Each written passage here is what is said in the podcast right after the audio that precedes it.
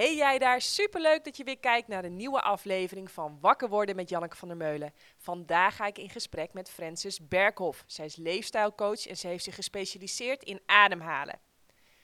We gaan er vandaag een Q&A van maken met allemaal vragen die ik echt ontzettend vaak voorbij zie komen, maar ook ehm, die bij de volgers van Frances heel erg uh, spelen. Dus vind je dit gaaf? Uh, zit er bijvoorbeeld een vraag bij die ook voor jou relevant is, of een antwoord bij wat ook voor, jou, voor jou relevant is? Deel het dan volop op je social media. Je mag ook naar jannekevandermeulen.nl gaan, daar vind je de knop doneren. Voor iedereen die al heeft gedoneerd, ontzettend bedankt. Gaan we beginnen. Francis, welkom. Ontzettend leuk dat je hier bent. Uh, vertel eens eventjes, hoe is het eigenlijk zo ontstaan dat wij hier zo uh, samen zitten?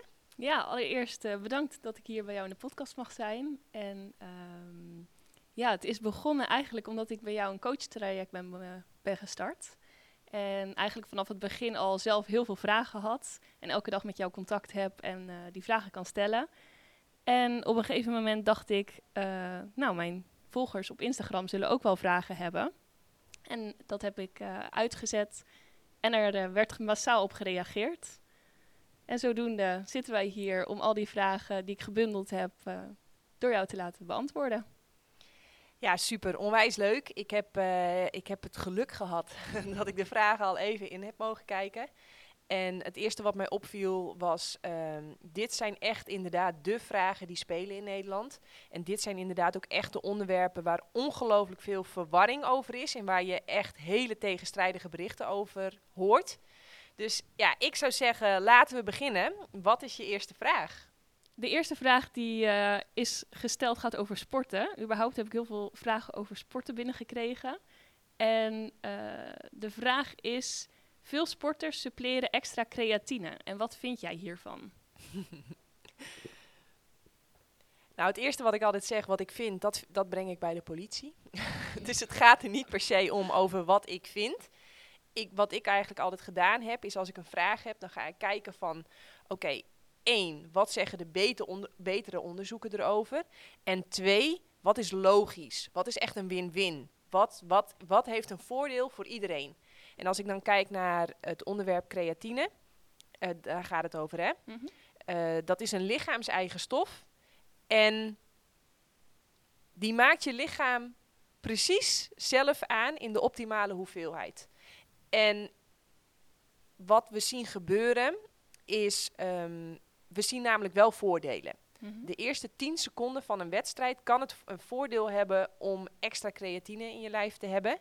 Voor mijn sport is dat, nou ja, zou dat in een Olympische finale misschien het verschil kunnen maken. Maar voor de en, en ik kan me ook voorstellen dat iemand als Daphne Dekkers of Usain Bolt uh, wel denkt, ik ga dat gebruiken. Want we zien wel dat dat je net ietsje explosiever kan maken. Uh, maar het maakt je ook veel zwaarder. Dus een sport waarbij je gewicht ook weer heel erg belangrijk is. Ja, daar is het misschien niet handig om te doen. Dus je moet de hele tijd een soort van rekensommetje maken van... oké, weegt het, wegen de extra kilo's op tegen het, de, de, de, de snelheid die ik er misschien net iets in het begin extra mee kan maken. Maar het andere, wat, wat ik kijk ook altijd naar gezondheid. Omdat ik denk dat gezondheid de basis is voor fitheid. En dan vraag ik me wel af, wat doet het met het lichaam als jij voor langere tijd een synthetische lichaams-eigen stof gaat toevoegen? Ja, dan is het misschien toch wel een risicootje wat je neemt. En dan is het een risicootje wel met betrekking tot je eigen gezondheid. Ja, is dat je waard? Is dat het je waard? Mm -hmm. Ja, ik zeg altijd, fitheid begint met gezondheid. Dus zodra jij je focust op gezondheid en jij zorgt dat de basis goed staat, dus dat de basisbrandstof van jouw lijf optimaal gefaciliteerd is, en jij traint vervolgens al twintig jaar lang consequent met een heel goed trainingsschema, en blijkt dan vervolgens dat jij iedere keer in de Olympische finale net op een paar honderdste van een seconde aan het battelen bent met je concurrenten. Ja, kijk, dan worden stoffen als creatine, synthetische creatine, misschien interessant. Maar ja, tot die tijd, tot die tijd, um, ja, zou ik het niet gebruiken. Dus. Stel je voor, jij krijgt de creatine of het cholesterol of bepaalde hormonen binnen van een ander dier, dan moet je lichaam wel even schakelen van wow, wat is dit? Mhm. want je moet je voorstellen, onze handen, tanden, enzym in onze mond, de zuur in onze maag, de lengte en de structuur van onze darmen. Wij zijn ontworpen om voornamelijk fruit te eten met een klein beetje planten. Dus zodra er iets in ons lichaam komt wat daarvan afwijkt, ja, dan is het wel eventjes schakelen voor je lichaam. Van wow, wat komt hier binnen? En ehm, meer is ook niet altijd beter. Tenminste. Meer cholesterol, dat is, dat is... Je moet je voorstellen dat... Als, wat, wat ik in de betere onderzoeken terug zie komen, is dat de balans van zowel vitamine, maar ook van mineralen, maar ook van hormonen, van cholesterol, van creatine, dat is, dat is, dat is ja, hoe doet de natuur het? Ongelooflijk, dat weet ik niet. Maar het is precisiewerk. En als je daar dan ineens. En, en fruit en planten die faciliteren eigenlijk dat het allemaal optimaal functioneert. Maar ga je daar ineens ehm, de creatine synthetisch of van een ander dier in dat systeem gooien, ja, dan moet het wel opnieuw kalibreren. En ja, dat klinkt altijd allemaal helemaal heel, heel erg fantastisch. Van ja, nog meer is nog beter. Maar ja, ik, ik ga dat risico met mijn eigen lichaam niet. eh, ik, ja, ik ga mezelf niet tot die testgroep, eh, vrijwillig voor die testgroep inschrijven, om het maar even zo te zeggen. Ja. Dus eigenlijk kan ik het dan zo zien, want ik ehm, ken mensen die het gebruiken voor bijvoorbeeld in de sportschool, voor de fitness. Mhm. Eigenlijk wil je dan iets meer dan dat jouw lichaam uiteindelijk kan. Dus door de creatine toe te voegen, wil jij meer dan dat jouw lichaam eigenlijk kan. Is dat dan? Ja, dat is een leuke. Ik weet niet of je meer. Ik denk dat je een andere ehm, shift in je denken moet maken. Stel je voor, hè, wat jij eet zou bepalen hoe jij eruit ziet. Ehm, dan zouden alle topatleten gewoon wel in de koelkast zitten. Maar uiteindelijk, jammer de bammer, is het ook vooral in de sport hoe jij traint, wat bepaalt hoe jij eruit ziet en wat je kunt presteren. Dus als jij ehm, veel spiergroei wil, ja, dan zul jij consequent zes, zeven dagen per week, misschien wel twee keer per dag, met een super gestructureerd schema, wat alleen maar gefocust is op spiergroei, ja, die sportschool in moeten en tien jaar lang consequent trainen. En de volgende, de volgende stap is, als dat allemaal staat, en dat staat als een huis, dan is de volgende stap dat je kunt kijken van, oké, kan ik misschien nog iets met mijn voeding doen? Nou, en dan is het altijd het belangrijkste, dat je voldoende eet. En dat zien we ook in onderzoeken terug. Ehm, bijvoorbeeld wat ook heel erg hot is bij roeiers, is het drinken van chocolademelk. Nou, en we hebben al lang teruggezien in die onderzoeken, eh, de meeste roeiers die doen dat in, eh, omwille van de eiwitten. maar er zit natuurlijk ook superveel suiker in chocolademelk. Maar wat is nog veel belangrijker, dat zien we non-stop terug. Het gaat niet om die, om die eiwitten of om die suikers, nee. Ze gingen gewoon in totaliteit meer eten. En voor heel veel sporters die groei willen, op wat voor front dan ook, is het gewoon handig om meer te gaan eten. En dan wordt het weer een interessante vraag, wat ga ik dan meer eten? Ja, en dan zou ik het zo gezond mogelijk gaan doen, want dan heb je niet alleen maar groei in fitheid, maar ook in gezondheid. En dan profiteer je niet alleen op korte termijn van, maar ook op lange termijn. Oké, duidelijk. Ja, is dit. eh, is dit ehm, ja, volgens mij hebben we alles wel besproken. Kijk, het belangrijkste is dus trainen. Daar Mhm. gaat het om. Eh, staat dat als een huis, dan wordt het. En dan niet trainen één keer per week af en toe eens. Of vijf keer per week en dan weer drie weken niet. Nee, jarenlang consequent trainen. En dan wordt, als dat staat als een huis, dan ga je naar je voeding kijken. En dan is voor de meeste sporters de vraag: eten ze wel genoeg? En wat natuurlijk ook super belangrijk is bij trainen, is je herstel. Dat boek is helaas niet meer verkrijgbaar, maar het eerste boek wat ik heb geschreven Supersnel Herstel. Je moet je voorstellen dat ook al train je 10 uur per dag, dan blijven er nog altijd 14 uren over. Dus de meeste mensen trainen niet 10 uur per dag, dat kan ook niet. Dus als je 4 uur per dag traint, dat is echt veel, dan blijven er 20 uren over. Dus je bent altijd maar 4 uren aan het trainen en dan vervolgens dus nog 20 uren aan het herstellen. Dus dat herstel serieus nemen, ja, dat is natuurlijk super, super, super belangrijk ook. En wat hoort nou onder andere bij je herstel? Dat is je diepe slaap. Nou, wat doen de meeste mensen? Ze gaan één, veel te laat op bed. Ik kwam laatst een rapport tegen waar weer in staat dat we weer korter slapen en weer slechter slapen. Terwijl die diepe slaap, die heb je voor 12 uur. Dus je wil vroeg op bed. En voordat je naar je bed gaat, wil je een boekje lezen of een spelletje spelen. Of je vriend of vriendin even een lekkere massage geven. Oh. ik zie hier een paar mensen knikken. Goed idee. Even opslaan. even opslaan, ja. Ehm, dus wat je wil is veel diepe slaap. En ehm, ja, hoe faciliteer je dat? Door heel weinig stress te hebben in je leven. Nou, wat veroorzaakt ook gigantisch veel stress? Eén, troepen eten. Dus uh, dierlijke producten en junkfood. Daar gaat je cortisol gigantisch van omhoog. Maar waar gaat je cortisol ook bizar van omhoog? Dat is schermen. De hele dag op die klote telefoon. En s'avonds laat, voordat je eigenlijk al helemaal um, ja, moet afschakelen, de, op dat scherm met dat blauwe licht kijken. Dus uh, voor heel veel sporters zit er volgens in mijn optiek nog heel veel winst door consequent te gaan trainen. Dan vervolgens veel gezonder gaan eten en veel eerder op bed. En zorgen dat je heel veel diepe herstellende slaap hebt. Want dat is waar uh, je groeihormoon vrijkomt. En dat is uh, ja, wat je groot, sterk, fit en uh, sterk maakt. Dus eigenlijk als conclusie is dat de creatine ook weer een quick fix is. Als we dat dan willen.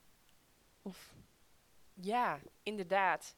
Het is, het is een detail. En details zijn pas interessant als de basis staat. Nou, en bij het gros van de mensen, sorry voor mijn oordeel, maar staat de basis niet. Nee. en als de basis niet staat en je lult over details, dan ben je eigenlijk je tijd aan het verspillen. Ja, nou, heel super duidelijk. Dankjewel. Mooi. Nou, volgende. Volgende vraag. je boek heet De Eiwitleugen. Kun je me kort vertellen wat de leugen is over eiwitten? Ja, wat is de leugen? we hebben ook een hond in het publiek.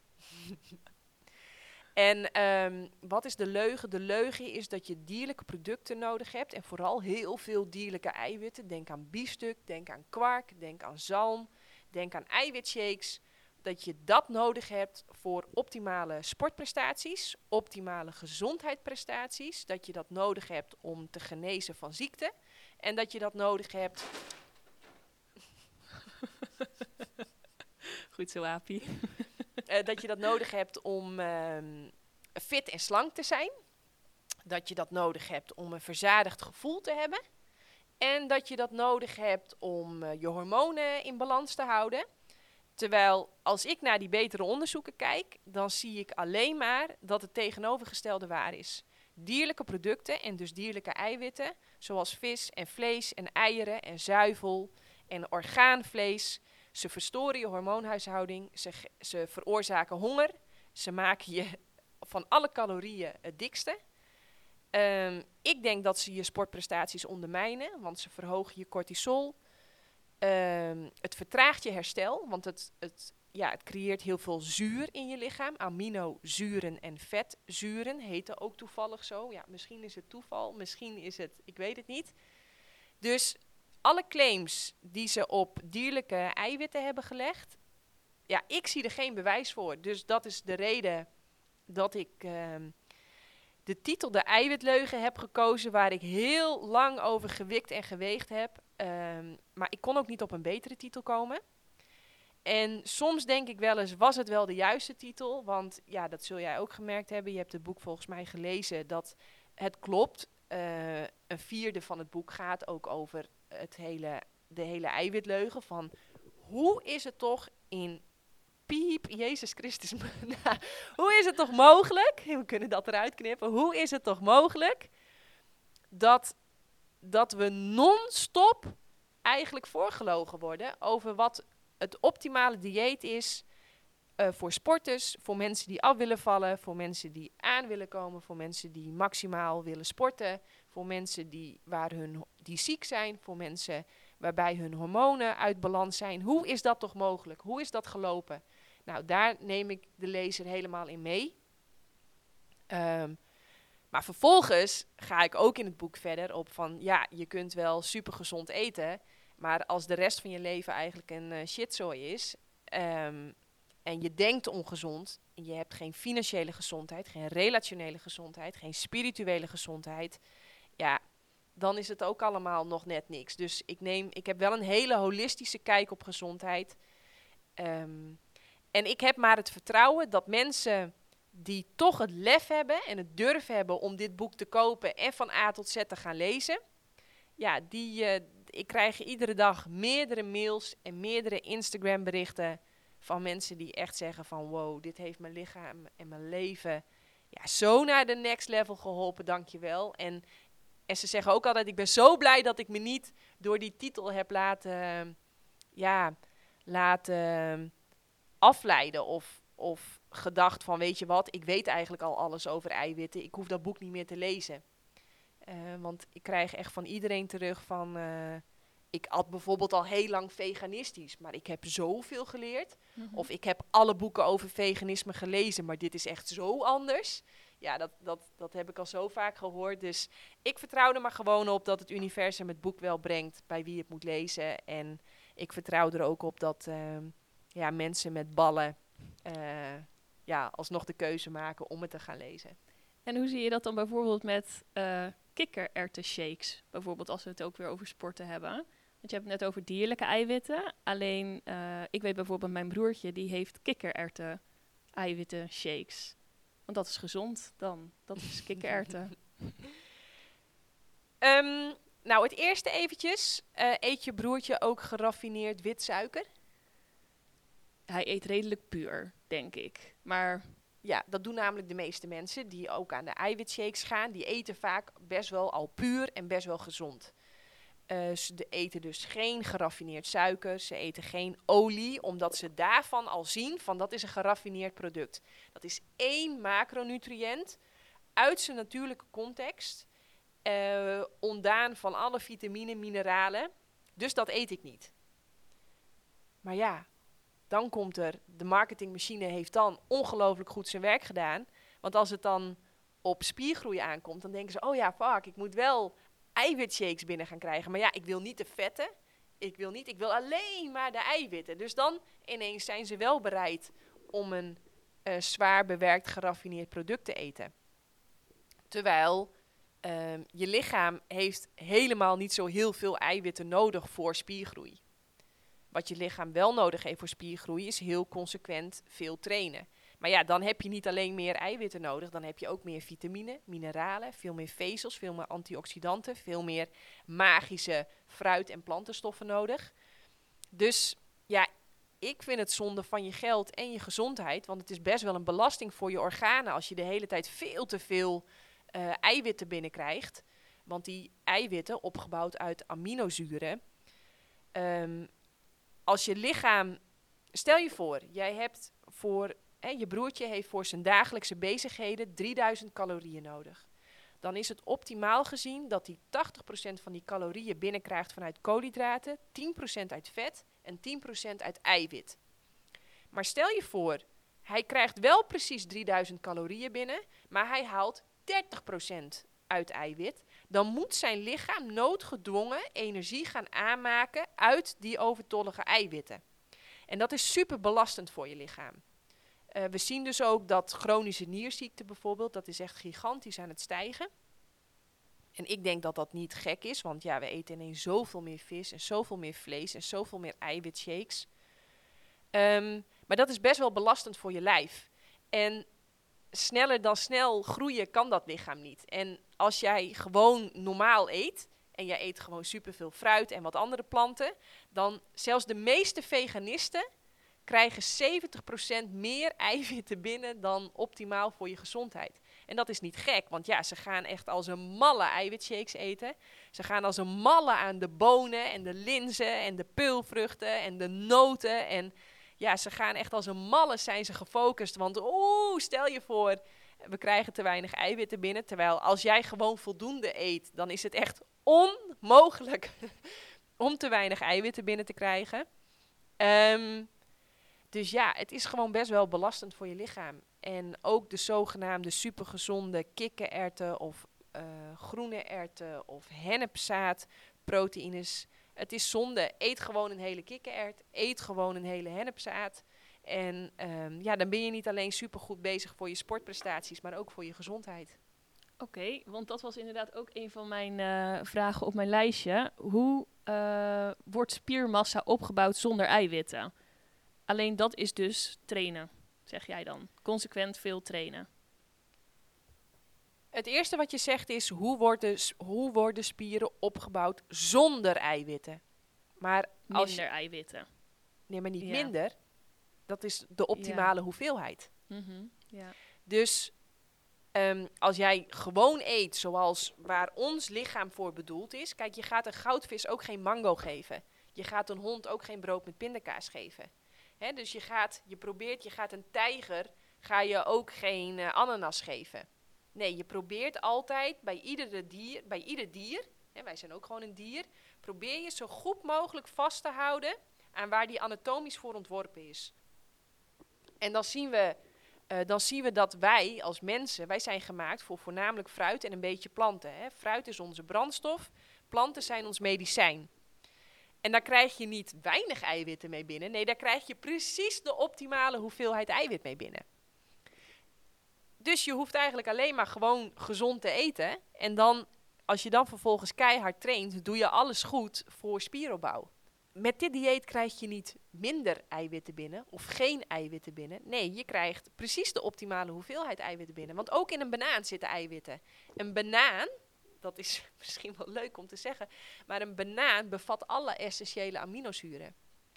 Als je sinaasappelsap gaat persen, wat ook helemaal uit den boze is vandaag de dag, terwijl ik zie het echt als vloeibaar goud, eh, krijg je alle essentiële aminozuren binnen.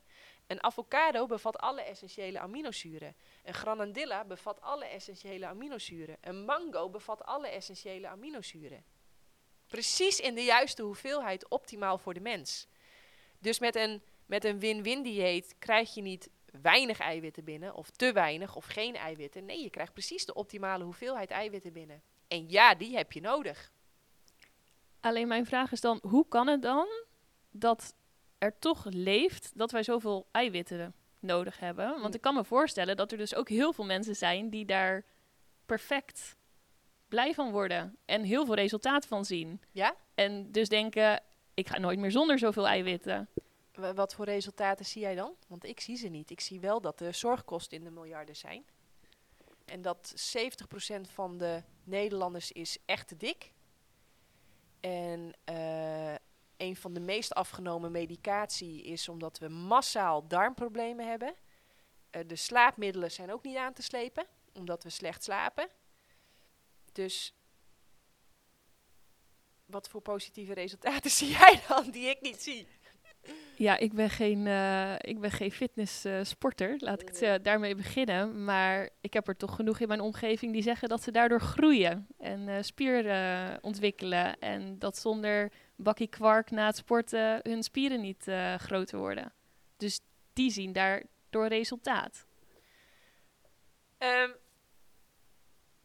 dat ze meer zijn gaan eten is vaak ook een heel goed idee. Als jij echt groot wil worden, Ar- Arnold Schwarzenegger bedoel ik dan.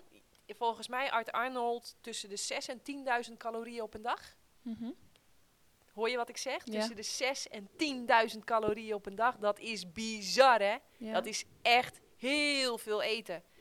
En eh, als, je dat, als het jou lukt om dat uit bananen en avocado's te halen, heb je misschien nog wel betere resultaten dan wanneer je dat uit kwark en biefstuk gaat halen. En nu zeg ik misschien wel, ik denk dat je betere resultaten hebt. Hè, ook als we kijken naar bijvoorbeeld CrossFit. Hè, de nummers 1 en 2 van Nederland, Jeremy Reinders en Nienke Overveld, eten al 4, 5 jaar helemaal veganistisch. Ehm, ook als je kijkt naar de tenniswereld, is de top is veganistisch. Maar ook in de bodybuildwereld zie je echt hele droge, energieke mensen aan de top van de wereld die, eh, ja, die helemaal plantaardig eten. In het fietsen ehm, zie je veel veganisten. In de vechtsport, Dus gewoon meer eten dan. ja, meer eten. En als je dan toch meer gaat eten, ga dan lekker heel veel gezond meer eten. Eh, dat, dat, dan, dan krijg je en heel veel meer spiergroei, en heel veel meer energie, en heel veel, een veel betere nachtrust, wat ook weer supergoed is voor je spiergroei. Je gaat veel sneller herstellen van je trainingen. Nou, dat is heel erg gunstig, want hoe sneller je herstelt, hoe eerder je weer kunt trainen, ja, hoe eerder je die spieren weer een prikkel kunt geven. Dus eh, ja, ja, je snapt, ik ben er heel enthousiast over. En maakt het dan nog uit wat we eten? Dus of een banaan of een sinaasappelsap, zei je net. Dat maakt allemaal helemaal niks uit. Er is niet eh, iets beter voor het sporten, want dat was ook nog een van de vragen. Welk fruit kun je het beste eten tijdens, voor, na het sporten? Ja, ik zeg altijd, eet gewoon het fruit wat, het in, wa- wat in het seizoen is. Waar je makkelijk voor een, een makkelijk en voor een redelijke prijs aan kunt komen. Helaas, pindakaas moeten we nou eenmaal moeite doen en veel geld betalen om gezond te blijven in deze wereld. Dat is natuurlijk, ja, ik vind dat niet gek, want er wordt een hele hoop verdiend aan eh, goedkoop eh, troep eten en aan zieke mensen. Dat is natuurlijk, dat is voor een normaal en gezond iemand bijna niet te beredeneren. Dat, dat, maar het laatst stond het in de krant, hè, dat ehm, alle zorgverzekeringen die investeren in fastfoodketens. Ja, dat kun je je toch, dat kun je je niet voorstellen. Tenzij je je realiseert, oh ja, aan zieke mensen wordt meer geld verdiend. Dan is het ineens wel logisch. Maar, ehm, dus maakt het uit wat je eet. Nee joh, eet gewoon lekker waar je zin in hebt. Sommige mensen zeggen tegen mij, ja Janneke, ik kan echt niet op het win-win dieet leven, want eh, ja, ik ben allergisch voor kiwis. nou, dan denk ik altijd, als dat je enige probleem is. Ik bedoel, er zijn honderden verschillende fruitsoorten. Dat je, als je allergisch bent voor kiwis, ja, dan eet je toch lekker geen kiwis? Ja. Want jij hebt hier, wat, wat heb jij hier liggen op deze schaal? Want ik denk dat de helft van Nederland, eh, meer dan de helft, dat ook niet kent. Ik ken het ook niet, terwijl ik heel veel fruit eet. Eh, dit is granadilla. Dat Ja? is eh, zoete passievrucht. Ja, dat is zo ontzettend lekker. Ehm, als wij dit aan Duitse laten zien, dan wordt ze al helemaal wild. Maar dat is niet te koop bij de gewone supermarkt. Mm, dat weet ik eigenlijk niet, want daar kom ik bijna nooit. Nee. Want daar betaal je de hoogste prijs voor de laagste kwaliteit. Dus eh, de supermarkt, daar probeer ik echt altijd eh, bij vandaan te blijven. Ehm, en, en wat ik dan heel vaak naar mijn hoofd geslingerd krijg is... Ja, maar Janneke, dat kun jij allemaal kopen en dat kun jij allemaal... En dan denk ik altijd, alsof ik bijzondere genen heb. Alsof ik bijzondere ouders heb. Alsof ik bijzondere connecties heb. Ik bedoel, eh, ik heb hele leuke en bijzondere ouders. Maar mijn pa is schilder, mijn moeder is verpleegster. Ik kom uit een net zo normaal gezin als iedereen. Ehm, het is alleen, ik maak er echt werk van. Gezondheid heeft echt prioriteit voor mij. Dus ik doe echt constant onwijs mijn best om, op een leuke manier, want ik vind het ook nog superleuk, om, ehm, ja, om op een makkelijke, betaalbare, leuke manier zoveel mogelijk geuren en kleuren het huis in te halen. Want je moet je voorstellen, als dit je fruitmand is, ja, eh, denk je dat jij koekjes gaat pakken als dit allemaal voor je neus ligt? Nee. Nee, je gaat, je, want dan dit, kijk, ik zie hier al eentje, dan denk ik, oh jee, shit. Hè, die, is, eh, die, die, die moet echt opgegeten worden.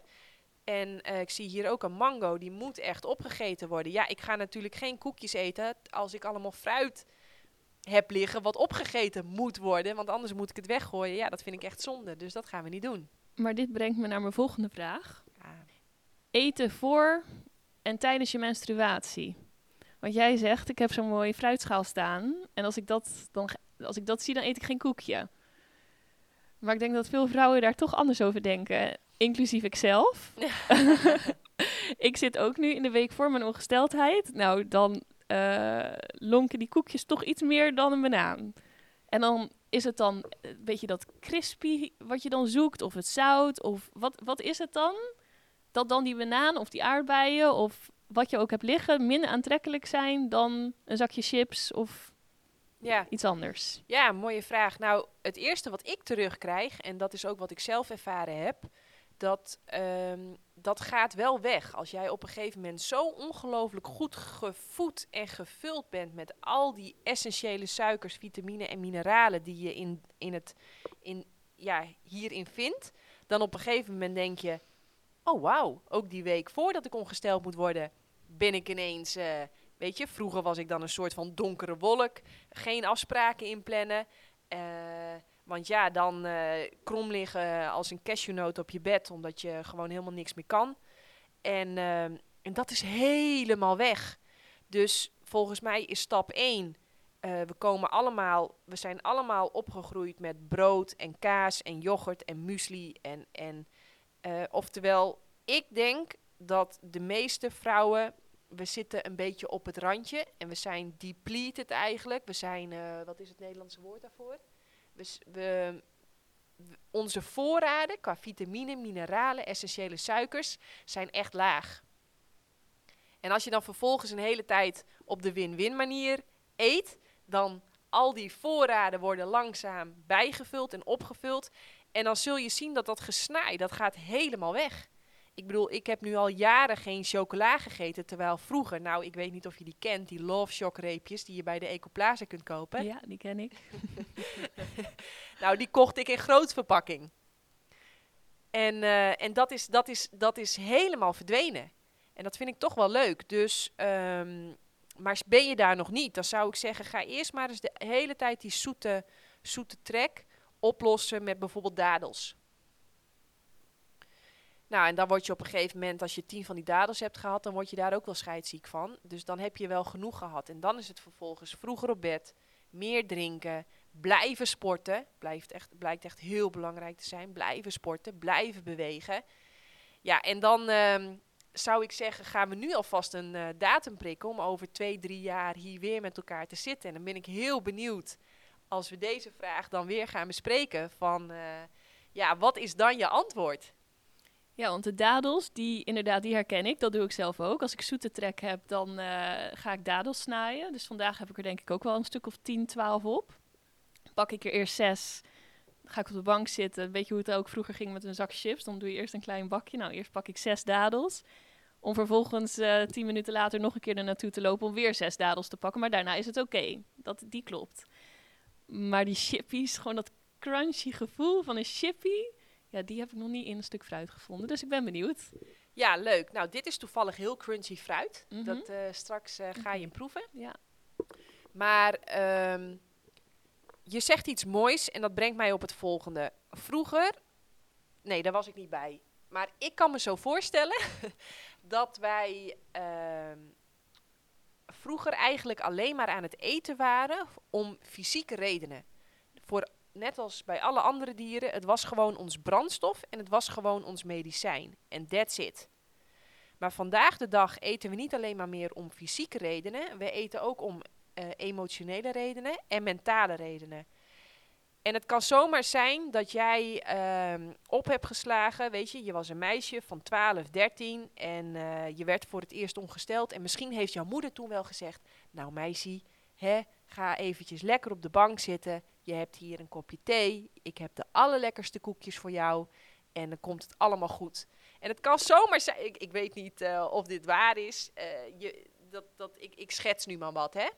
Maar eh, het kan zomaar zijn dat jij in je zenuwstelsel hebt opgeslagen. Oh, we zitten een week voordat ik ongesteld moet worden. Oh ja, dat is altijd het moment dat ik op de bank moet gaan zitten met, met, met iets, knap, iets knapperigs. Met iets, met zo'n bostonjekoekje of met iets anders. Ik weet het niet.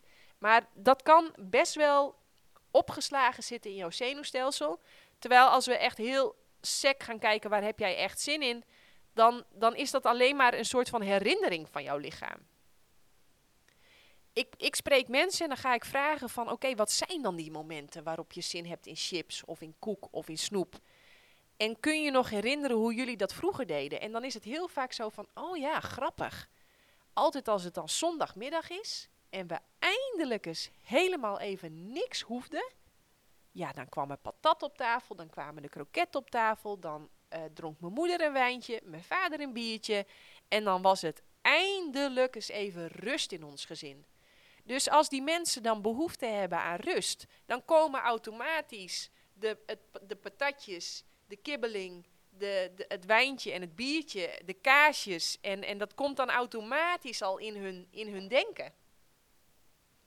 Bij ons is dat eh, vrijdagavond, weekend. Weekend. Dus dus iets afhalen of dus uit eten of dus slecht eten eigenlijk. Lekker patatjes of eh, dan mag het. Dat, dat zeggen we dan altijd tegen elkaar. Dan mag het. ja, zie je wat er gebeurt? Ja. En dat is terwijl als we dan zouden zeggen: oké, ho, ho, ho, ho, ho, stop.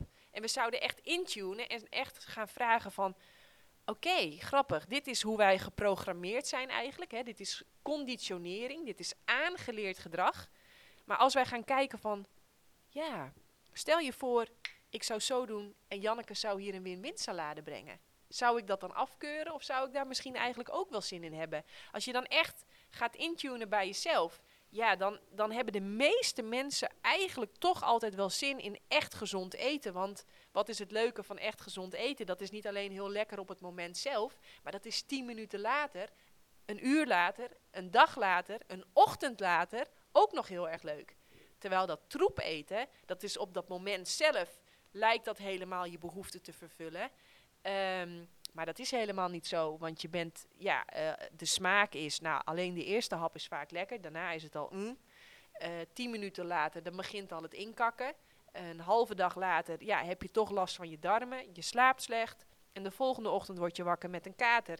Dus het klinkt allemaal heel interessant. Maar als we werkelijk gaan kijken naar wat dat troepeten met je doet, ja, dan is het helemaal geen win-win. En sterker nog, vaak hebben we ook helemaal geen zin in dat afhalen, maar we hebben gewoon even zin in niet de afwas doen. Niet weer die keuken in, niet weer uh, je uit moeten sloven. Nee, we hebben gewoon even zin in rust, in ontspanning, in tijd met elkaar. In plaats van maar door dat leven heen chasen en, en, en die hypotheek betalen en, en toch? Of zeg ik nu iets geks? Nee, nee, dat herken ik ook. Alleen hoe ga je daar dan mee om? Want dat herkennen we dus allemaal, denk ik wel. We zijn op zoek naar die rust. Dus willen we uh, wat ongezond gaan eten. Of in ieder geval een snelle hap. Ja, hoe gaan we dat dan doen? Nou, hier zit een aanname in. Hier zit namelijk de aanname in dat ongezond eten dat dat heel veel tijd kost. En dat het heel veel moeite vraagt om dat op, op tafel te zetten. En dan is mijn vervolgvraag: is dat wel waar? Gezond eten, dat dat veel tijd kost. Ja, want jij zegt eigenlijk van ja, we willen iets afhalen. We willen iets afhalen, want dat is even snel, dat is even makkelijk en dan hebben we geen gedoe en dan kunnen we eindelijk eens even chillen. En Mhm. terwijl dan zeg jij eigenlijk indirect dat alleen ongezond eten, dat is makkelijk en dat is snel en dat zorgt voor geen gedoe. Nou, ik twijfel daaraan, want ik kan ook echt supersnel een hele gezonde maaltijd op tafel zetten. Eh, en als ik dan even de afwas niet doe, heb ik eigenlijk precies hetzelfde. Alleen niet alleen op korte termijn, ook op lange termijn. Want heel veel mensen die zeggen, ja, ik wil geen gedoe op de korte termijn. Wat op de lange termijn heel veel gedoe geeft. Want ze zijn, hebben overgewicht, ze slapen slecht, ze hebben een tas vol pillen om zichzelf op de been te houden. Niet veel later hebben ze een, een burn-out of een boring-out, zitten ze ziek thuis. Dus we vervallen van de regen in de drup. Dus geen gedoe willen. Ja, ik, uh, ik vraag me af uh, hoeveel, hoeveel gedoe dat nou eigenlijk echt bespaart. Alleen willen we soms ook een keer wat anders. Anders dan wat? Anders dan weer hetzelfde eten in de avond. Weer de aardappeltjes, weer de salade, weer de, het fruit, weer de smoothiebol. Keertje wat anders. Een keertje, een keertje wat anders. Nou, uh, je leven is te kort om alle fruit- en plantensoorten die er op de wereld zijn te proeven en te proberen. Dus als dat je behoefte is, van ik heb de behoefte aan variatie, wat natuurlijk een hartstikke legitieme behoefte is, dan is het de vraag van oké, wat kan ik eraan doen om mijn kennis over wat er allemaal eetbaar is, om dat te vergroten. Wat ik bijvoorbeeld ook heel leuk vind, wij hebben de app Happy Cow, jij nu ook. En uh, ik hoorde ook alweer in een, ik las in een verslag terug dat je nu met die app aan het kijken bent van oké, wat zijn er allemaal voor veganistische restaurantjes op de plek waar ik nu ben. Ja, en dan zie je dat er een wereld voor je open gaat. Er is echt, ik zal even een grappig verhaal vertellen. Uh, 2018 uit mijn hoofd waren wij voor een mountainbike wedstrijd in uh, Brazilië. We waren naar Rio gevlogen en toen moesten we in zo'n heel eng klein vliegtuigje nog uh, drie uur vliegen, helemaal, uh, uh, nou ja, verder de bush bush in. Brazilië, dat is echt geen enkel probleem. Hè? Dat is, dat is, dat, dat, er is zo ongelooflijk veel fruit. Maar je wilt het niet geloven, in dat mini dorpje waar we waren, was een ondernemer die een ongelooflijk leuk veganistisch restaurantje had. Nou, je snapt natuurlijk wel, op dag 1 zaten Mitchell en ik daar alleen op dag twee zaten we er sowieso de hele dag er al. Ze ging voor ons al eerder open, want ja, wij waren ook veel aan het fietsen, dus we hadden ook veel eten nodig. Dus zij had een omzet, nou, daar droomde ze van. Maar op dag drie zaten daar natuurlijk nog meer fietsers en nog meer fietsers, want ja, wat je daar allemaal kreeg van, van aan vers fruit en acai bowls en zelfgemaakte burgers en salades. En, en ja, joh, er is zo ongelooflijk veel. Als je zegt, ik wil even iets anders. Iedere wereld, iedere, ieder land in de wereld heeft zijn eigen unieke veganistische keuken. En uh, dus uh, ik zou zeggen, ga op ontdekking. Er is echt zo ontzettend veel. Dus even iets anders. Ja, leuk. Gaat een wereld van mogelijkheden voor je openen. Alleen zeg jij dan ook dat veganistisch eten per definitie dus ook gezond is? Of win-win is? Nee, dat zeg ik absoluut niet. Nee. nee. dat zeg ik absoluut niet. Veganistisch eten is wel altijd veel gezonder dan hetzelfde met dierlijke producten erin. He, zodra jij dierlijke producten eet, dat is voor je lichaam gewoon ongelooflijk stressvol. Dus um, je moet je voorstellen, dat verhaal heb ik ook wel eens eerder verteld, maar uh, een goede vriend van Mitchell, ongelooflijk grote, grote roeier, die had schildklierproblemen. En uh, alles geprobeerd. Met twee jaar, jaar heeft hij met medicatie dat uh, proberen op te lossen. Dat lukte allemaal niet. En toen dacht hij, nou ja, Janneke en Mitchell die eten ook helemaal plantaardig. Laat ik het dan ook maar doen. Uh, een soort van als een kat in het nauw maakt rare sprongen. Nou, je voelt het al aankomen. Hij ging echt niet win-win eten. Hij ging gewoon veganistisch eten. Dus brood met pindakaas, dat werd brood met veganistische... Sorry, brood met kaas werd brood met veganistische kaas. Uh, broodje filet américain werd een broodje met veganistische filet américain. Een lasagne, dat werd, uh, waar dat normaal met gewone room en gewone uh, gehakte dieren, werd dat nu met plantaardige room en gehakte planten. En zo is hij eigenlijk dat hele standaard Nederlandse dieet. Hè. Yoghurt werd plantaardige yoghurt. Um, nou, hij is gewoon alles wat een normaal, wat de meeste Nederlanders gewoon normaal eten. Dat is hij in een plantaardig jasje gaan gieten. En um, binnen twee weken al zijn waarde normaal. Alleen toch horen we ook best wel veel negatieve verhalen over al die vleesvervangers. Of uh, je hebt net over veganistische kaas. Daar zijn toch ook best wel wat negatieve verhalen over. Daar horen we zeker. En natuurlijk horen we daar ook negatieve verhalen ook de veganistische keuken. Het is niet allemaal roze geur en maneschijn. Ook het eten van fruit is niet per se allemaal roze geur en maneschijn. Ik bedoel, ik ben er niet bij op die plantages, maar... Um, en ook die avocado plantages, daar is het niet allemaal roze geur en maneschijn. Dus wat je eigenlijk probeert te doen, je probeert de minst slechte keuze te maken. Voor, voor jezelf, voor de natuur, voor de dieren. Want ook in een bij veganistische landbouw sneuvelen natuurlijk dieren. Er gaan muizen dood, er gaan ratten dood. Er wordt misschien eens een keer een hert geschept door die gigantische tractoren die ze overal maar voor gebruiken. Dus het enige wat je als veganist doet, je gaat proberen zo min mogelijk leed te veroorzaken en de natuur zo min mogelijk te belasten. Maar het wil niet zeggen dat het eten op de win-win manier met heel veel fruit of op een veganistische manier, dat dat allemaal roze geur en maneschijn is en dat dat helemaal fantastisch is en dat iedereen huppelend door de wei gaat en dat de banaantjes, ja, dat, dat, dat, dat is niet zo. Dat is niet zo. Je wil gewoon een keuze maken die zo min mogelijk ellende veroorzaakt. Maar, um, dus uh, dat, dat, dat, dat, dat is je doel. En, uh, en dan, dan komen we weer op veganistische kaas en veganistische burgers. Zijn die, uh, zijn die uh, ongezond, is eigenlijk altijd de vraag. Nou, en dan is een, een belangrijke wedervraag is altijd in vergelijking met wat. Kijk, ga je een, een stukje nepvlees, zeg maar, vergelijken met, met echt spiervezel, hè, want dat is eigenlijk wat vlees is. Ja, dan ga je er op alle fronten gigantisch op vooruit. Ook Ondanks dat dat stukje nepvlees, wat mij betreft, iets te veel zout bevat. En wat mij betreft vaak ook nog iets um, te vettig is. En wat mij betreft ook eigenlijk iets te schraal is aan vitamine, mineralen en andere belangrijke plantenstoffen. En in een fabriek gemaakt. Inderdaad. Dus en niet in natuurlijk, in principe. Nee, precies. En dat, dat, daar ben ik het helemaal mee eens.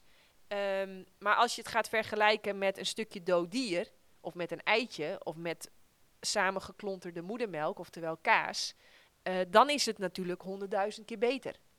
Maar ga jij een, een stukje nepvlees of een hè, veganistische kaas vergelijken met avocado op je brood, of uh, banaan op je brood, of een lekkere granadilla of mango, dat is even wat hier ligt, of uh, limoentjes, ja, dan ga je erop achteruit. Maar ik zie, ze, ik zie ze wel als nuttig in de transitie naar een dieet wat op alle fronten sowieso beter is voor jezelf in de wereld. En als ik... Ja, sorry. Oh nee. Ja? Nou, ik wilde zeggen, het is geen eindbestemming. Het is een heel nuttig tussenstation. Alleen als ik hem nou vergelijk met um, die grasgevoerde koe, waar iedereen het tegenwoordig ook over heeft, die wel uh, goed voor je zou zijn, uh, die een goed leven zou hebben, die zonder antibiotica is, zonder uh, nou ja, alle negatieve toegevoegde dingen in de koe. Als ik hem daar nou eens mee vergelijk. Ja, dat doet, dat, daar zit de aanname in dat, uh, dat vlees alleen maar ongezond voor ons zou zijn, omdat die vanuit de bio-industrie slecht gevoerd wordt, geen daglicht ziet, geen beweging heeft en preventief volgespoten wordt met antibiotica.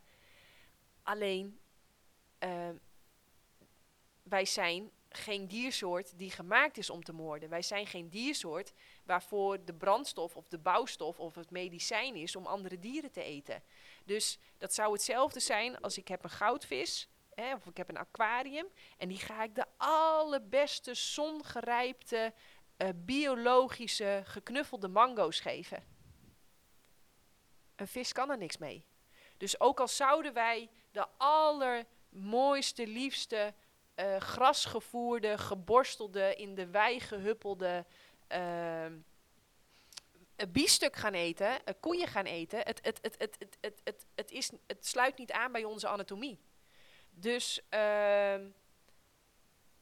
het heeft geen zin. En we zien ook non-stop, daar refereer ik in de boeken wel naar hoor, maar we zien ook non-stop terug in onderzoeken dat hoe gras gevoerd en, en, en weet ik veel allemaal wat dat dier ook is, onze gezondheid gaat erop achteruit.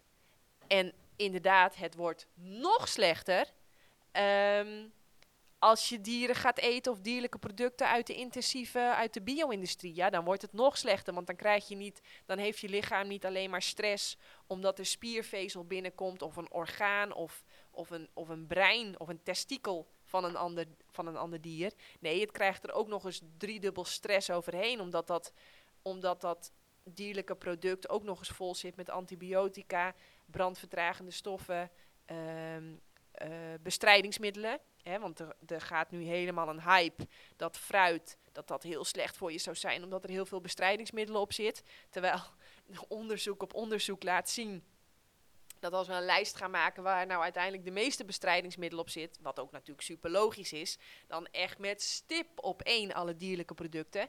Dat is natuurlijk ook ja, ik vind dat heel logisch, want uh, als mens eet je ongeveer, nou, ik zal het even naar boven afronden, 3, 4 kilo voedsel op een dag. Maar een koe eet al snel 40 kilo planten op een dag. Dus die krijgt 10 keer zoveel bestrijdingsmiddelen binnen als een mens. En waar worden bestrijdingsmiddelen altijd opgeslagen? In de vetcellen of in de organen. Dus ja, ik snap het. Het is al erg genoeg dat we überhaupt over bestrijdingsmiddelen moeten praten. Want inderdaad, al ons eten is vergiftigd. Al ons eten wordt bespoten. En inderdaad, ook groente en fruit wordt bespoten. Maar als je dan een lijst gaat maken met: oké, van al die slechte opties die wij in de supermarkt hebben, hè, wat is dan de minst slechte optie? Ja, dan is het toch echt groente en fruit. Om de simpele reden dat uh, met groente en fruit inderdaad krijg je misschien ook wat bestrijdingsmiddelen binnen, ook bij biologisch groente en fruit. Het leuke is alleen, het is veel minder. En in groente en fruit zitten allemaal stoffen die jouw lichaam, bijvoorbeeld vezels, die je nooit vindt in dierlijke producten, um, je faciliteert je lichaam met ook weer allemaal stoffen om die giftige stoffen weer af te voeren. Oké, dus kun jij in misschien één of twee zinnen dan kort formuleren wat dan vlees echt zo schadelijk maakt?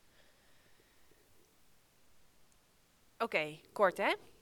Dan is, het dus, dan is de kortste uitleg dat wij onze onze enzymen in onze mond, de zuren in onze maag en de lengte en de structuur van onze darmen. Wij zijn niet ontworpen om een ander dier te vermoorden en vervolgens, of het nou rauw is of gekookt, om dat op te gaan eten. Het is, het is, het is, je kunt er wel op overleven, maar wil je echt leven op de toppen van je kunnen, dan zou ik erbij vandaan blijven. Want dan gaat het rotten bijvoorbeeld, of dan blijft het achter, of wat gebeurt er dan? Uh, wat er gebeurt is dat het, dat het suboptimale brandstof is, suboptimaal medicijn, suboptimale bouwstof. Dus wat gebeurt er? Zodra jij iets van dierlijke producten consumeert, zien we ook non-stop dat je cortisol gigantisch stijgt. Je hartslag gaat omhoog, je lichaam denkt echt: wow, ik doe echt mijn hele dag super mijn best voor jou. Om jou echt optima forma aan de dag af te leveren. Zodat jij je zielsmissie kunt uh, vervullen, zodat jij je doelen kunt behalen. En nu krijg ik deze shit binnen. Oké, ja, maar we moeten het ermee doen. Dus we gaan keihard aan het werk. Uh, Oké, nieren, jullie moeten echt in de turbo-stand om, dit, om het bloed schoon te houden. Lever, jullie moeten echt ervoor zorgen. En, en zo is het echt gewoon paniek in je lijf. En die gaat dan met de riemen die die heeft, maar proberen te roeien. En, uh, en zo, uh, nou ja, vaak lukt het wel tot een jaar of veertig. Maar dan zijn toch de meeste mensen in Nederland wel chronisch ziek hoor. Want dit is wel leuk uh, wat je nu zegt. Hier hadden wij het natuurlijk net over, over Luc, over mijn vriend. Ja. Die aangaf dat zijn hartslag zo verlaagd is sinds dat hij win-win ook is gaan eten. Daarvoor had hij dus fruit, dronk hij alcohol wel, hij drinkt nog steeds wel alcohol, maar... Um, hij at vlees bedoel je? Hij at veel vlees. Laat ik het daarover hebben. Ja. En nu dat hij dus win-win is gaan eten, is zijn hartslag in rust. Dus gewoon echt met, nou, zes, acht slagen... Weet, weet je wat ik ook heel nieuwsgierig naar ben? Is wat er met zijn testosteron gebeurt.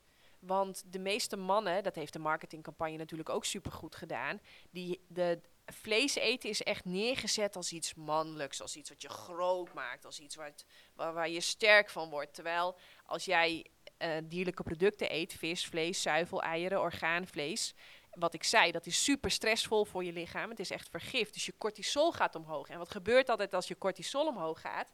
Zodra jouw cortisol stijgt, gaat je testosteron naar beneden. Um, we zien dus ook dat veganisten hebben bij far de hoogste testosteronwaarde. Ook interessant voor sporters dit trouwens, heb ik zo mhm. straks helemaal niet gezegd. Maar uh, je zult merken dat als, jou, als jij je lichaam dus niet meer gaat belasten met voeding waar het niet voor gemaakt is, ja, dan gaat je cortisol die gaat heel erg dalen. Je testosteron gaat stijgen, je rusthartslag wordt veel lager. Uh, het is natuurlijk niet voor niks dat we all over the world zien dat veganisten minimaal zeven jaar ouder worden dan alleseters. En ik wil, mag ik nog even terug naar dat gif waar we het zo straks over hadden. Um, en over uh, al dit groente en fruit, wat helaas, helaas, helaas ook iets wat bestrijdingsmiddelen bevat. Echt natuurlijk veel minder dan met stip op één vis en orgaanvlees. Uh, vervolgens uh, gewoon vlees, boter, eieren, dat is echt, echt, die staan echt, als we een lijst gaan maken, die staan echt eenzaam aan de top. Zoveel gifstoffen bevatten die, brandvertragende stoffen, microplastic, zware metalen, antibiotica. Dat is echt, echt. Vervolgens krijgen we rijst, granen, daaronder krijgen we peulvruchten. En dan heel zielig, aan de, aan de, aan de, aan de bodem van die lijst vinden we groente en fruit. Hè, dus wat, wat ik raar vind, want je leest ongeveer 95% van de tijd in de krant over dat groente en fruit. Terwijl we zouden de hele tijd moeten lezen over hoe slecht vlees, vis, zuivel, eieren en orgaanvlees is. Maar goed. Um, hè, dus we lezen 95% van de tijd over 5% van het probleem. Vind ik gek. Maar um, een ander onderzoek waarin dat heel duidelijk naar voren kwam, is naar het analyseren van borstvoeding. refereer ik in de boeken ook wel naar, maar we hebben, uh, er wordt natuurlijk ontzettend veel onderzoek gedaan aan oké, hoe kan zo'n magisch goedje als borstvoeding, hoe kan dat zo'n hulpeloze baby in een jaar laten groeien tot, een, tot, een, tot iets wat kan lopen, kan praten, kan, hè, het is bizar die ontwikkeling die een baby doormaakt. Toen hebben ze al die borstvoedingssamples zitten bestuderen. En waar vonden ze nou de meeste gif? In de borstvoeding van moeders die eh, ook dierlijke producten eten. Wat was de schoonste borstvoeding? Wat bevatte het minste gif? Wat natuurlijk super logisch is. Dat was de borstvoeding van de veganisten. Dus ook dat laat alweer zien dat ehm, het vermijden van, van groente en fruit, of het vermijden van bessen of aardbeien of blauwe bessen of weet ik veel allemaal wat, omdat je bang bent voor Parkinson, wat natuurlijk ongelooflijk gelinkt is aan het eten van dierlijke producten. Parkinson is niets anders dan een ophoping van eiwitten in je hersenen die de hele communicatie daar verstoort. Ehm, dus die borstvoeding die laat ook alweer zien van dat veganistische dieet. Het is gewoon het minst, het is het dieet wat het minste gif bevat. Ik zeg niet dat het geen gif bevat, maar wel het minste gif. Volgende vraag. Nou, over die, over die eh, pesticiden. Ja, Ehm, want veel mensen maken zich daar dus wel zorgen over. En van de week was er dus ook een heel artikel of een heel item op RTL Nieuws, nieuws ehm, dat het aantal pesticiden op ons fruit en in ons, op ons groente zo is gestegen. Maar hoe kan het dan? Want ik snap dat mensen zich zorgen daarover maken, want je hoort het de hele tijd. Maar hoe kan het dan dat we het alleen maar over fruit en groente horen? ja hoe kan dat dan? Ehm, dat is een hele leuke vraag. Daar heb ik niet zo antwoord op waarom dat is. Ehm, wat je dan moet doen is, oké, eh, wie heeft dat onderzoek gepubliceerd? Eh, wie is, zit daar een belanghebbende achter die het heel interessant vindt dat wij eh, vooral geen groente, groente en fruit eten, maar dat wij vooral... Kijk, als jij geen groente en fruit eet, dan moet je je calorieën ergens anders uit gaan halen en dan wordt het per definitie direct slechter. Dus dan is er misschien wel iemand bij gebaat dat wij uh, een beetje ziekig blijven. Ik weet het niet. Ik weet het niet. Maar dat, dat zou ik dan doen. Oké, wie is de opdrachtgever van dit project? Wie is de financier van dit project? Wat, wat zit hierachter? Waarom wordt dit in de mainstream media zo gepusht dat er zoveel pesticiden op groente en fruit zit? Kijk, het klopt, het zit erop. Um, maar ja, ga, trap niet in de fout dat je dan druk gaat maken om het minst slechte product. En vervolgens onwetend je hele tijd jezelf volstopt met producten die een tienvoud aan bestrijdingsmiddelen bevatten. Want die. Kijken naar, um, en dat heb ik zo straks al geprobeerd uit te leggen. Wij eten, nou, ik rond naar boven af 4 kilo eten op een dag. Ja. Een koe en een varken die gaan richting de 40 kilo. Dus, uh, en ook hun eten wordt ook gewoon uh, volop uh, bespoten. Dus kijk, laten we eventjes vooropstellen dat het natuurlijk gewoon eigenlijk van de zotte is dat wij hier überhaupt moeten praten over vergif op ons eten. Het is toch bizar dat ons eten inderdaad de hele tijd bespoten wordt. En ik snap wel dat dat voor de, de teler bijna wel moet. Want ja, die wordt door die supermarkten natuurlijk compleet uitgeknepen. Dus die kan zich echt niet permitteren dat zijn oogst mislukt. Uh, want je moet je voorstellen dat een, een, een, bijvoorbeeld een paprika-teler in Nederland, die krijgt voor een kilo paprika's iets van, van 3 cent. Wat vervolgens de Albert Heijn voor 3 euro voor drie paprika's weer verkoopt. Dus je snapt wel dat Albert Heijn ongelooflijk hard aan het lachen is. En dat die paprika-teler echt de bal uit zijn broek werkt. En het zich echt niet kan permitteren om, om, omdat zijn paprikaatjes eventjes uh, voor de helft opgegeten, opgesmikkeld wordt door de rupsjes en de slakjes. Want ja, dan willen wij Nederlanders het niet meer. Dus um, ik kan me voorstellen dat je. En, en, en daar komt nog bij. Stel je voor, je bent een varkensboer en jouw uh, stal vliegt in de fik. Ja, dan krijg je gewoon volop steun van de overheid om heel snel weer een nieuwe varkensstal te bouwen. En dat zijn nog de naweeën van uh, de hongerwinter. Maar als jij als paprikateler of als komkommerteler een slechte oogst hebt of een hagelbui die alles kapot maakt, ja, dat is gewoon uh, jammer de bammen voor jou. Dan zul je het zelf op, op moeten hoesten. En uh, dan krijg je geen steun. Want ja, um, na die hongerwinter hebben wij als Nederlandse regering besloten, ja, groente en fruit, daar zit niks in. Hè, daar zitten geen calorieën in. Daar gaan we de oorlog niet mee winnen.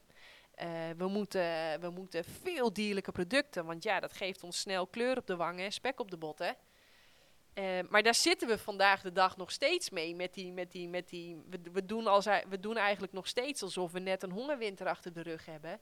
Is dan ook biologisch wel echt beter dan wat ik bij de Albert Heijn koop? Want ook die telers, bijvoorbeeld die paprika telers wat jij zegt, die moeten ook ervoor zorgen dat hun oogst goed gaat. Dus wij denken dan allemaal, daar, ja, daar gebeurt niet zoveel mee. Maar is dat dan ook echt zo? Nou, dat, dat is wel zeker zo. Wat is, wat is het voordeel uh, van een biologische boer die, uh, en dat is ook de reden waarom in biologisch geteelde groente en fruit veel meer voedingsstoffen zitten, omdat die uh, fruit, dat fruit en die planten, die gaan zichzelf verdedigen. En dat, die, die, dat, dat, dat verdedigingsmechanisme, dat creëert eigenlijk extra vitamine, mineralen, antioxidanten. Um, dus dat is niet alleen, dat houdt niet alleen de grond veel vruchtbaarder, omdat het vaak op volle aarde uh, groeit, uh, omdat er aan gewas, ge, uh, gewasafwisseling wordt gedaan. Je moet je voorstellen dat, laatst waren wij voor een mountainbike-wedstrijd in Spanje, een monocultuur gewoon aan, aan olijven, olijven, olijven, olijven, olijven, gewoon kilometers, kilometers, kilometers, kilometers olijfbomen, niks anders, niks anders ja, op een gegeven moment is zo'n grond dan helemaal uitgeput. Dus in de biologische sector wordt er wel heel erg rekening mee gehouden dat er constant aan gewasverwisseling uh, wordt gedaan, zodat die grond vruchtbaar uh, blijft. Um, en in de biologische sector wordt ook veel minder gebruik gemaakt van pesticiden en bestrijdingsmiddelen. En die zijn dan ook nog zoveel mogelijk natuurlijk in plaats van synthetisch. Dus het heeft absoluut wel een voordeel, zowel voor jezelf als voor behoud van biodiversiteit en het behoud van een vruchtbare aarde, om wel zoveel mogelijk biologisch te gaan eten. Dat probeer ik ook. Want dat was ook een van de vragen. Zit er dan ook nog verschil in tussen bijvoorbeeld uh, een stuk fruit met schil en een stuk fruit zonder schil? Dus bijvoorbeeld dat je de stuk fruit met schil wat beter niet biologisch kan kopen, want dat een banaantje dat haal je er toch weer af. En bijvoorbeeld een appeltje die je zo uit de hand eet, dat je die dan wel liever biologisch eet. Ja, maar we moeten er echt ervoor gaan zorgen dat wij niet in de valkuil gaan trappen. Dat wij ons druk gaan maken om details. Oké, welk fruit? Uh, wel schillen, niet schillen, wel biologisch, niet biologisch, wel bespoten, niet bespoten. Dat is een detail die er echt niet toe doet in Nederland. Want in Nederland eet zo'n 1 à 2 procent van de Nederlanders twee stuks fruit per dag. De rest eet geen fruit of minder fruit. Dat is bizar, hè, wat ik net zei. Dus als je, als je dit hoort, dan, is, dan ga je, ik weet gewoon zeker dat je zo gigantisch veel gezondheidswinst gaat boeken als je eerst nog maar eens heel veel fruit en planten gaat eten. En, en en dan, dan heb je ook, dat is dus weer het leuke, dan krijg je veel minder bestrijdingsmiddelen dan met welk ander dieet dan ook. Want zodra je junkfood gaat eten of uh, granen of peulvruchten of uh, nou, dierlijke producten, nog erger, dan ga je gigantisch omhoog in de hoeveelheid bestrijdingsmiddelen die je binnen gaat krijgen. Dus, dus druk maken om die details, ja, het, het, het, het heeft gewoon geen zin. Want is, is, is mijn punt duidelijk? Snap je, snap, je, snap je wat ik zeg? Want, want of je het nou wel scheelt of niet scheelt, eet het nou maar gewoon. Want je gaat er gigantisch op vooruit qua gezondheid. Ja, alleen ik weet dat het wel heel erg leeft bij de mensen. Want bijvoorbeeld een van de vragen die ik ook had gekregen was... Um, hoe je nou het beste dan je fruit en je groente kan wassen. Dus kun je dat het beste met baking soda kwam heel vaak tevoren. Dus heel veel mensen maken zich dus wel zorgen om die kleine details. Hoe kunnen we dan het het beste doen? Ja, maar als jij je zorgen maakt om dit soort details, dan mis je echt basiskennis. Want dan snap je niet wat er speelt. Dan snap je niet. Als jij vervolgens je, je, je fruit obsessief gaat wassen en gaat schillen. En je neemt dan vervolgens, hè, want dat kost allemaal superveel tijd. Dus je hebt dan nog tijd om drie stukjes te eten. En je gaat vervolgens wel biefstuk bakken. Ja, dan, dan dan gaat er echt iets mis. Dan snap je het niet. En, en niet oordelend, want ik snap het dat je zo denkt zoals je denkt. Want de krant staat inderdaad bol met allemaal misleidende informatie. Die er ook, die, die verwarring die, veroors die, die gecreëerd wordt, dat is ook niet voor niks. Hè? Dat is een ongelooflijk um, succesvol businessmodel afgepikt van de tabaksindustrie die heeft ook, uh, ik bedoel, 70 jaar geleden werd er op de, op, de, op de nationale televisie massaal reclame gemaakt hoe slim het was om als zwangere vrouw of als sporter bijvoorbeeld om te gaan roken. Ja, dat kunnen wij ons nu niet meer voorstellen. Maar als je dat even in je achterhoofd houdt, dan snap je misschien ook waarom zwangere vrouwen en sporters nu massaal geadviseerd wordt om dierlijke producten te eten. Terwijl we al letterlijk 130 jaar lang weten dat dat echt averechts uh, werkt voor je gezondheid. Dus ehm, ik. En, en uh, wat ook een mechanisme is wat meespeelt, is zodra wij gaan lullen over details en we gaan moeilijk doen, dat zijn allemaal excuses om het maar lekker niet te gaan doen. En um, want uh, het, het is indirect zeggen van uh, ja, weet je, uh, dit is allemaal lastig en ingewikkeld. Weet je wat? Ik blijf gewoon lekker doen wat ik altijd deed. Mm -hmm. En dat doen we ook niet bewust en dat doen we ook niet kwaadwillig. Maar hou wel in gedachten dat dit soort mechanismen bij jezelf kunnen gaan spelen. Dus het belangrijkste is, ik was mijn fruit niet. Waarom? Alles, al jouw gedrag wat jij vertoont, dat weeg jij af. Geeft het pijn of geeft het plezier?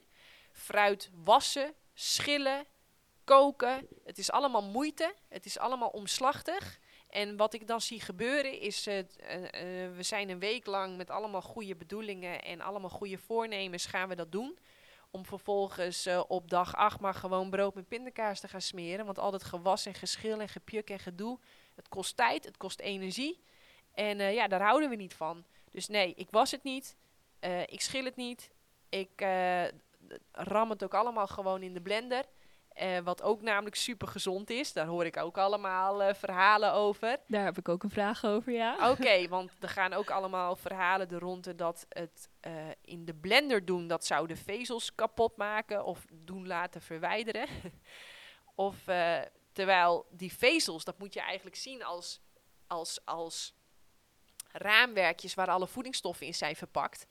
En juist door het te blenderen komen die voedingsstoffen veel beter uh, beschikbaar. Dus ja, ik, ik, ik blend echt. Ik neem iedere dag een groene smoothie. En ook vanochtend heb ik gewoon bananen met mango gegeten.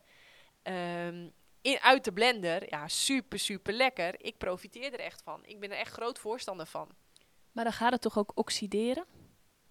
Of zeg ik nu iets heel geks? Ja, ja, ja. Tuurlijk gaat het uiteindelijk oxideren. Uh, en dat is ook helemaal niet erg. Je moet het ook niet vijf, vijf dagen laten... Aapje is weer even bezig. Uh, ik zou het ook niet vijf dagen laten staan en dan pas opeten. Maar zelfs dan hè, is het vaak nog veel gezonder dan gewoon brood met kaas of brood met vleeswaren. Dus, uh, dus ja, al die gekdoenerij over uh, smoothies en uh, dat die zo ongezond zouden zijn en dat blenden alle vitamine en mineralen zou laten vervliegen. Um, um, er zaten tenminste nog vitamine en mineralen in. Dat kunnen we van kwark met muesli bijna niet zeggen. Ja, want ik weet, mijn oma, die zei dat vroeger zelfs. Die zei, uh, die, die perste dan elke dag jus voor ons uit, verse, verse en dan kwam ze naar buiten met haar glaasje jus En dan moesten we snel drinken, want anders zouden de, vitamintjes vervliegen. Ja. En dan wilden wij dat niet, want we waren aan het knikkeren. En uh, dus daarom weet ik het nog. En dan kwam ze altijd helemaal met dat, met dat glaasje jus achter ons aan. Nou, ik schaamde me dood vroeger natuurlijk. Want de vitamintjes zouden ja, vervliegen. Ik ben ook groot voorstander van uh, als ik iets pers of ik blend, ik eet dat direct op. Ik ga ja. dat niet uh, laten staan. Waarom? Zou ik wachten? Dus, uh, want het klopt wel wat je oma zegt. Als je iets perst of iets blendt, um, dan, uh, dan, uh, en je laat dat staan, dan gaat de kwaliteit niet omhoog. de kwaliteit gaat inderdaad omlaag. En, en dat is met alles wat je eet. alleen dierlijke producten hadden al geen kwaliteit bij aanvang. Dus snap je wat ik bedoel? Ja. Dus stel je voor, ik kom op een onbewoond eiland en ik heb optie A en optie B. Optie A is 10.000 calorieën vers geperste jus d'orange van twee dagen geleden. En optie B is 10.000 calorieën varkensspek. Dan weet ik wel wat jij kiest. Dan weet ik wel wat ik kies. Terwijl de meeste mensen, weet ik ook, zouden toch voor die optie B gaan. Omdat wij zo gebrainwashed zijn om te denken dat dat spek dan uh, allemaal vetoplosbare vitamines zou bevatten. En dat ons brein uh, op vet uh, uh, functioneert. Terwijl ons brein is super gevoelig voor oxidatie. Dus die wil absoluut geen vetten. Um, ja, dus, uh, maar ik zou voor die vers geperste jus d'orange gaan, ook al staat het er al twee dagen. En wat vind je dan van ingevroren fruit? Ingevroren fruit? Nou, dat is natuurlijk super als je geen vers fruit hebt. Um, dus ingevroren fruit, ja, het is al heel veel beter dan ongeveer 99% van de rest van wat mensen eten. Dus als jij geen vers fruit hebt, maar wel bevroren fruit. Ik heb natuurlijk ook altijd wat bevroren fruit in de vriezer liggen. Want stel je voor, je komt op zondagavond thuis en je inkoopbeleid uh, klopt niet helemaal. Nou, dan is het prettig dat er uh, de vriezer vol ligt met uh, bevroren groente en fruit, zodat je alsnog een lekkere maaltijd kunt maken. Ja, dus ook daarin eigenlijk weer de details. Als we daarover gaan miepen, dan denk je, koop dan liever gewoon een beetje ingevroren fruit. Dan eet je in ieder geval fruit. Ja, en, en weet je wat er anders gebeurt? Stel je voor, je komt op zondagavond thuis en je inkoopbeleid uh, klopt niet en er ligt geen groente en fruit in de vriezer. Dan gaan de meeste mensen een patatje bestellen of afhalen bij de Chinees. Ja, dan weet ik wel wat beter is. Oké, okay, dankjewel. Um, oh ja, als we het dan toch over fruit hebben, is deze ook nog eentje. Is het beter om veel verschillende soorten fruit te eten op een dag? Of kun je het beter beperken tot een x aantal, zeg drie, vier, twee, ik weet niet. Uh, Want dus variatie dus deze... is goed, toch? Dat horen we ook altijd. Variatie, hoe meer variëren, hoe gezonder we zijn. Ja, dat hoor je inderdaad heel veel. Dat moet ook wel. Als je, als je een heel schraal dieet hebt, dan moet je inderdaad ook wel variëren om, om je vitamintjes en mineraaltjes een beetje bij elkaar te sprokkelen.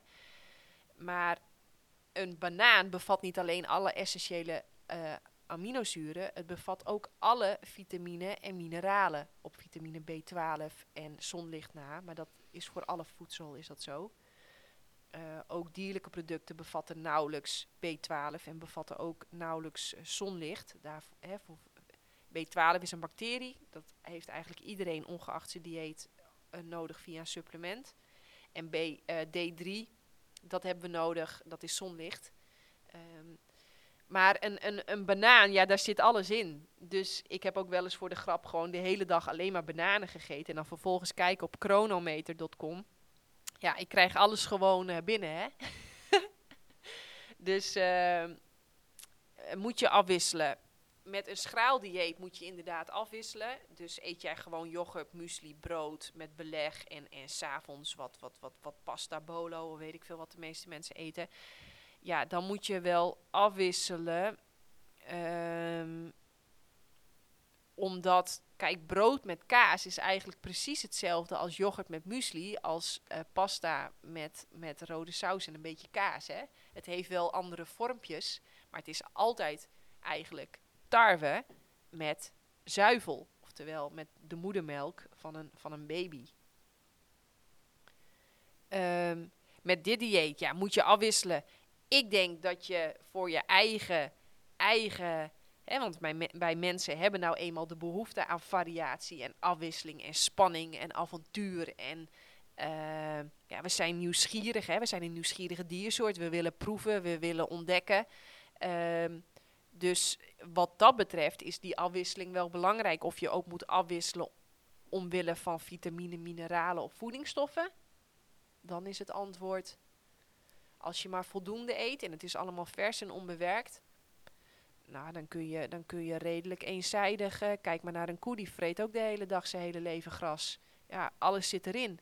Dat is voor hem het perfecte dieet. Kijk, wij zijn geen graseters, wij kunnen er helemaal niks mee. Maar die koe, die, uh, die, die, ja, die, uh, die komt aardig uit de voeten met allemaal gras. Moet ik wel even een side note maken dat een koe in de natuur eet natuurlijk niet alleen maar gras. Hè. Die eet ook allemaal kruiden en allemaal andere wilde planten. Dus uh, dan profiteert hij wel van die variatie. Dus uh, ik ben ook helemaal geen tegenstander van variëren. Uh, ik plaats het alleen wel even in perspectief. Dus het mag wel, hoeft niet per se. Want ik eet bijvoorbeeld wel elke dag van die paranoten voor mijn selenium. Want jij zegt net, in mijn banaan zit alles, maar zit daar dan ook voldoende selenium in? Ik heb me laten vertellen dat je dat dan niet zo makkelijk krijgt. Uh, dat is een leuke vraag. Uh, een win-win dieet is ook bijvoorbeeld, uh, dan haal je echt met moeite, haal je je calcium. Maar het leuke is, wij hebben zo gigantisch veel calcium nodig. omdat we veel te zout eten. En omdat we veel te veel verzurende aminozuren en vetzuren binnenkrijgen.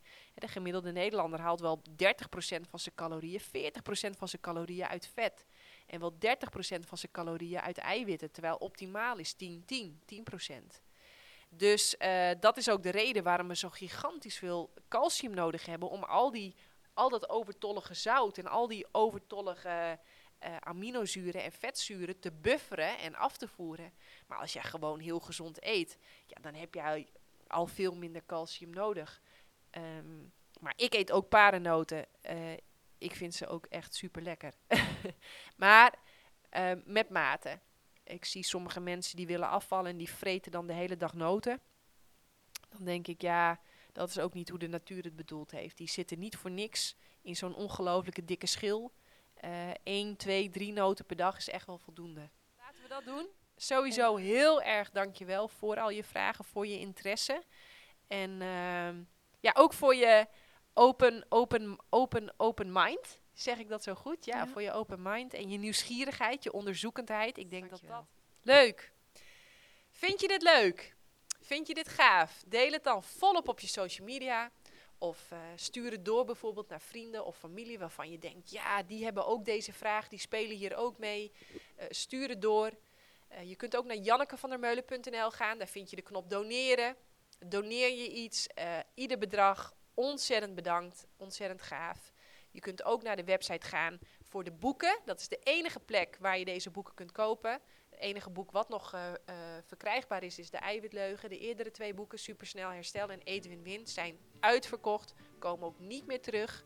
Met een beetje geluk kun je bij opbod af en toe een boek op Marktplaats kopen. Ik zag laatst al dat Edwin Win daar voor 80 euro is verkocht waar ik heel erg om moet lachen. Want ik heb altijd voor de grap gezegd: koop zo'n boek nu voor een paar tientjes. Want het wordt een collectors item. En dat zei ik dan altijd voor de grap. En nu is het zo. Nou ja, in ieder geval. Um, heel erg leuk. Dankjewel voor het kijken. Dankjewel voor het luisteren. En tot de volgende keer.